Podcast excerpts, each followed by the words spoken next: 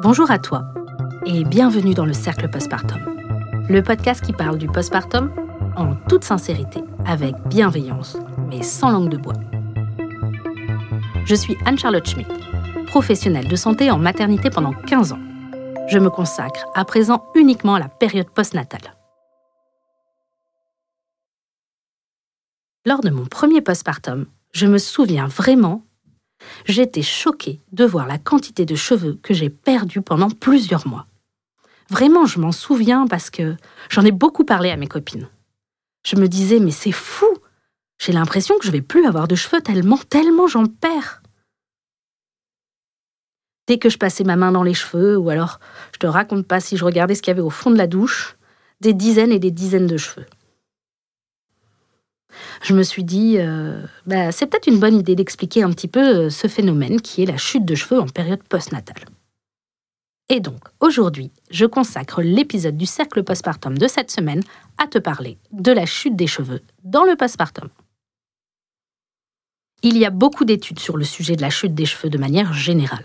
C'est un sujet qui est quand même euh, bah, bien recherché. Et pourtant, malgré cela, il y a encore beaucoup de mécanismes inconnus. Alors j'ai essayé, comme d'habitude, de faire un peu le tri dans toutes les ressources bibliographiques que j'ai pu trouver.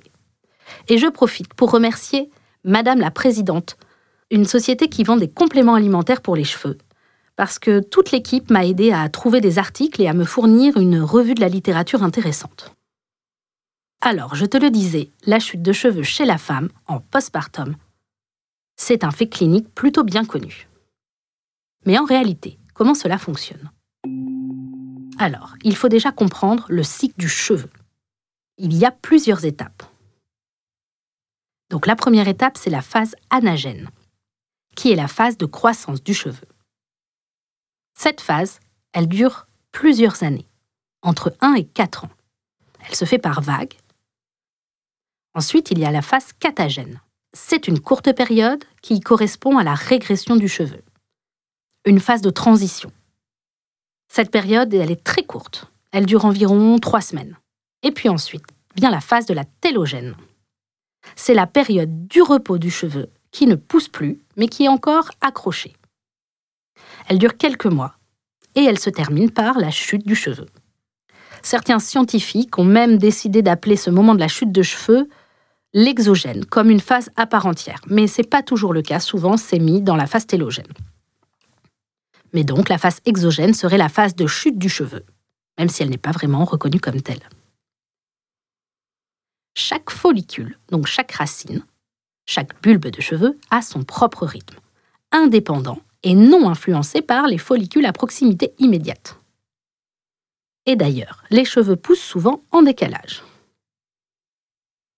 Sais-tu qu'à tout moment, 85 à 90% de tes cheveux, de ton cuir chevelu, sont en phase de pousse, en phase de croissance. Cette fameuse phase qu'on a appelée la phase anagène. Les follicules restants sont soit en phase catagène, donc dans cette phase de transition, ça, ça représente environ 2% de ton cuir chevelu, soit en phase télogène, c'est-à-dire en phase où il ne pousse plus et où il tombe, et ça, ça correspond à peu près aux 10% restants. La perte de cheveux en postpartum est souvent associée souvent comparé à la perte de cheveux post-opératoire, post-infectieux ou post-traumatique, car ce sont les mêmes mécanismes qui rentrent en jeu, les mêmes signes qui se manifestent. On appelle cela des alopécies symptomatiques.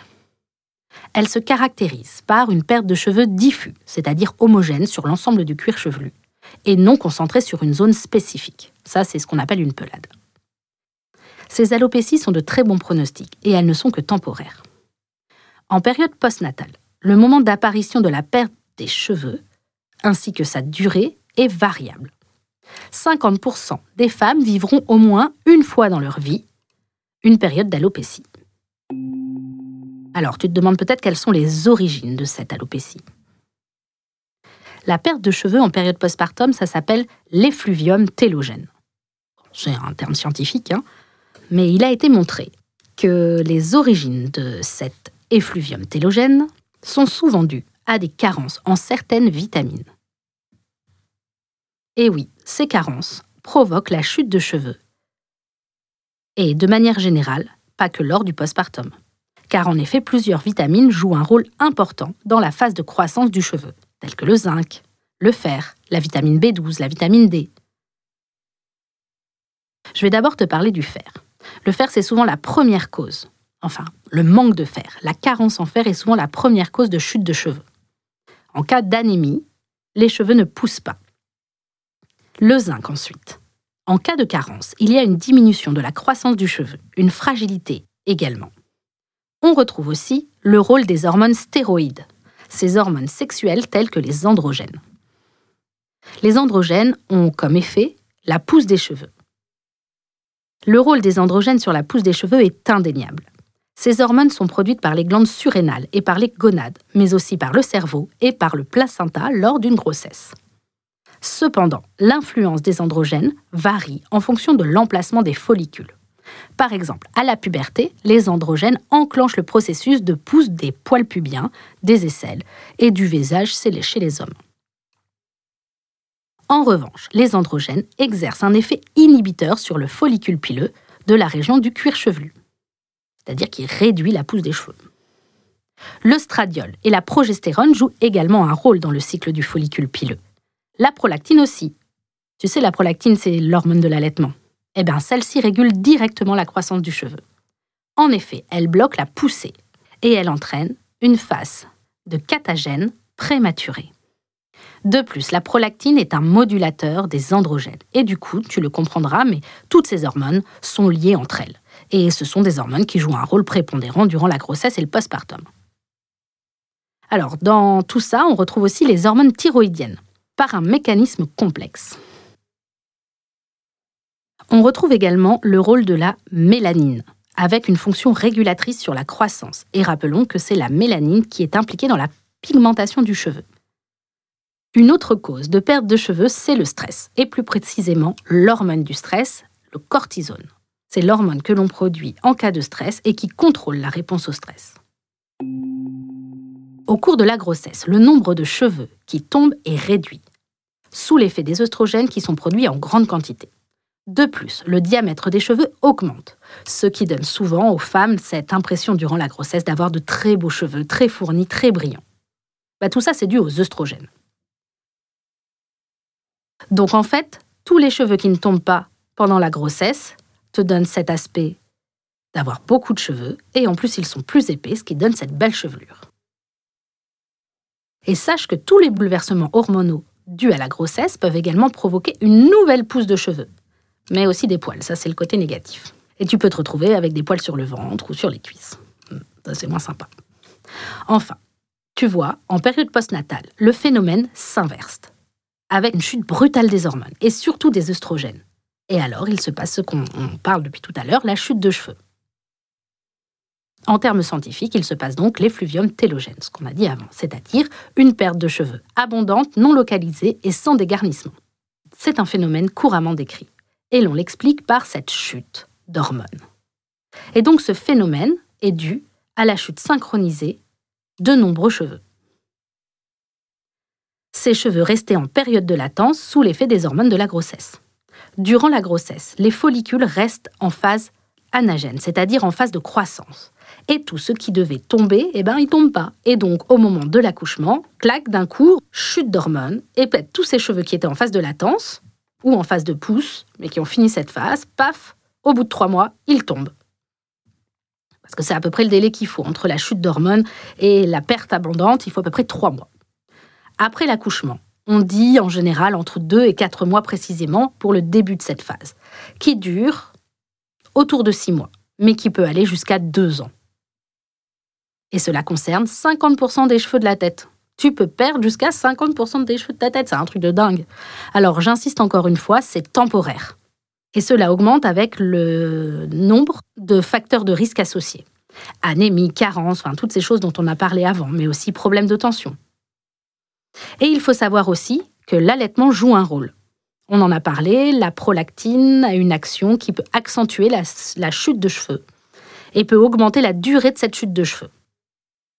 Bon, ok, on a compris. Pendant la grossesse, on est euh, sous l'effet des oestrogènes, on a des beaux cheveux. À l'accouchement, cette chute, cette hormone chute, et donc ça entraîne un phénomène de perte de cheveux. Ok, ça c'est bon, c'est clair, on a compris comment ça se produisait, mais maintenant, bah, qu'est-ce qu'on peut faire face à ça? Alors, la première chose à savoir, c'est qu'il n'y a pas de traitement médicamenteux. C'est un phénomène classique et temporaire. Mais cela ne veut pas dire qu'on ne peut rien faire du tout. Alors ok, il n'y a pas de traitement médical en soi, mais on peut mettre des actions en place. Des choses toutes simples comme le massage quotidien du cuir chevelu pour favoriser la microcirculation et les bons échanges entre les cheveux et l'oxygène du sang. On fait ça avec les doigts, là, ou avec une petite broche avec des picots en caoutchouc. Puis on vient tranquillement masser le, cuir chevelu, idéalement deux fois par jour. Bon, ensuite, eh ben, on favorise repos, et on évite le stress, et on mange de manière équilibrée.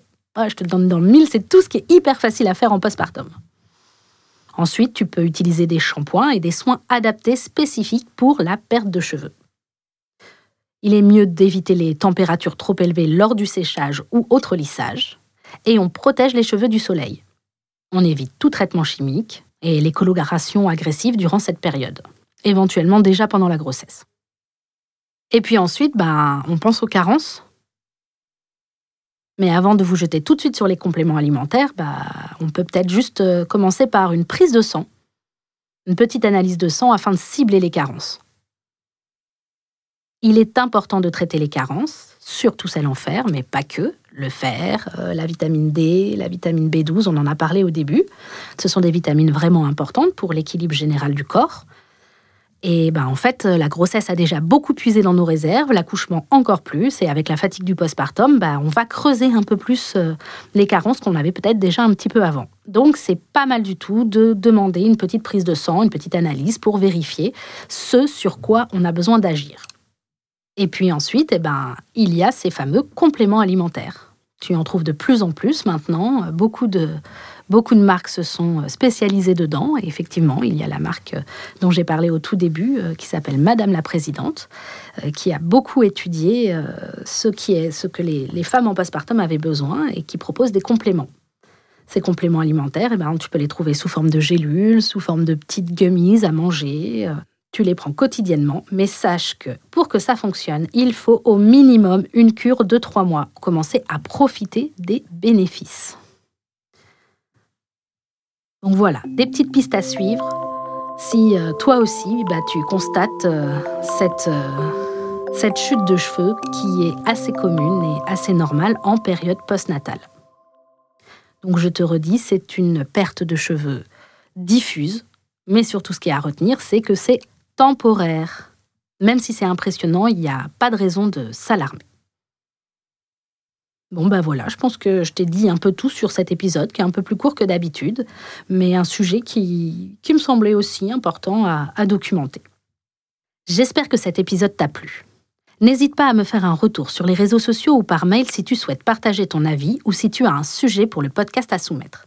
Le Cercle Postpartum est un podcast qui parle du postpartum qui apporte information, conseils en toute bienveillance.